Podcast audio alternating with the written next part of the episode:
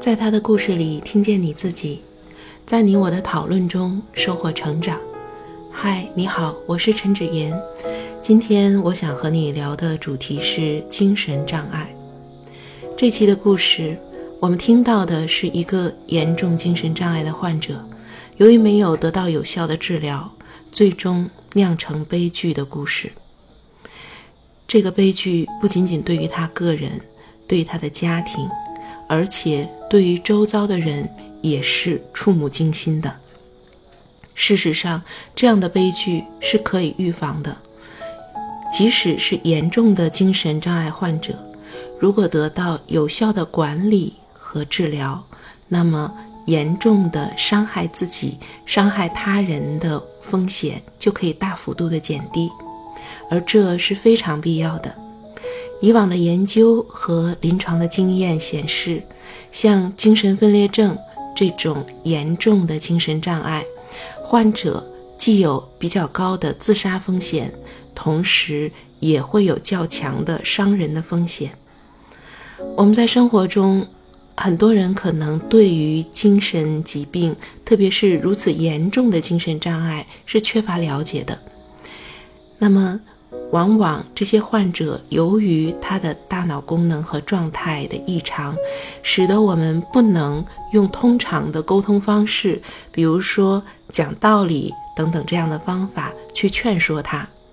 他们最需要的是得到医学的治疗。在我们国家，也像其他的国家一样，关注到。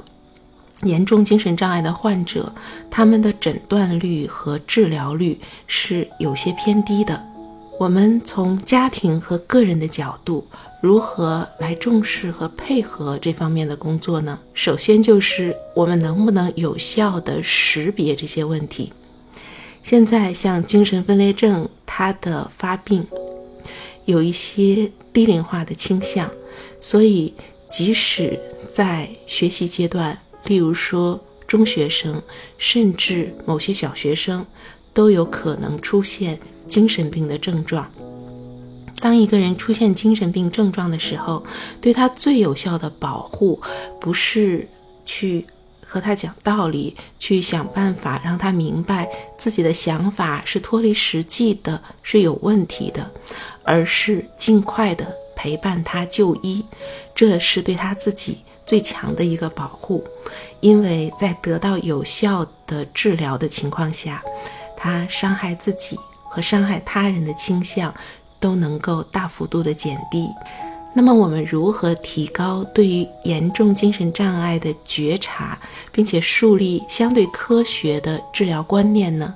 其实，这就是我们要提高心理健康素养。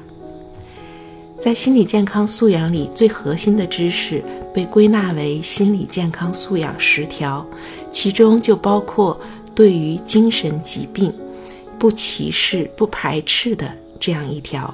一方面，出现了心理问题，无论是严重的还是轻度的，能够积极求助，是负责任、有智慧的表现。如果出现了心理问题，却讳疾忌医，不想找专业人员帮助，常常可能延误治疗，反而会有害身心健康。有很多人会认为，越是去就医，越证明一个人有病。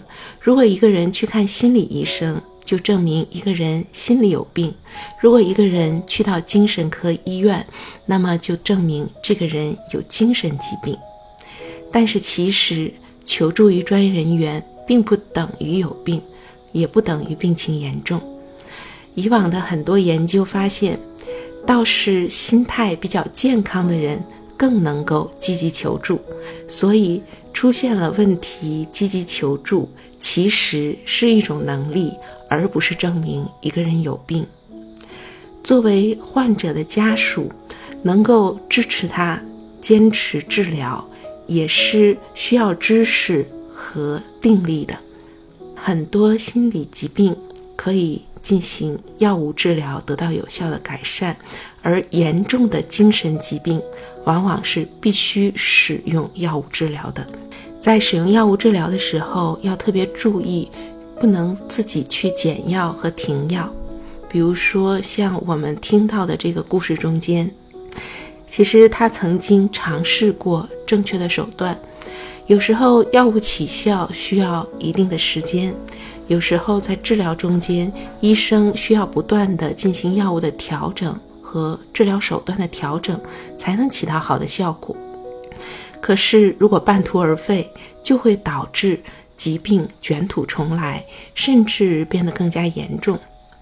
在这期的故事里，我们听到主人公其实曾经得到过有效的治疗。但是很遗憾，后来中断了。精神分裂症的有效治疗不仅仅能够保护他自身和周围人的安全，减少伤己伤人的风险，而且还有一个很重要的，就是能够保护他的大脑功能。如果私自停药，则可能带来大脑功能衰退的风险。当然，我们知道，面对人生的困境，面对像……严重精神障碍如此负面的一个标签，往往是非常需要勇气的。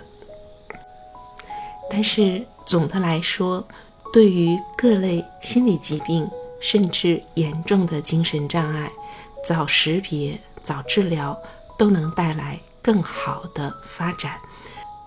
希望我们都能够有足够的智慧和勇气，选择用科学的方式。对待各种轻到心理问题、重到精神障碍的生活中的种种挑战，这就是我对于这期故事的想法。也欢迎你在音频下方留下你的想法和感受，让我们在讨论中收获成长的智慧。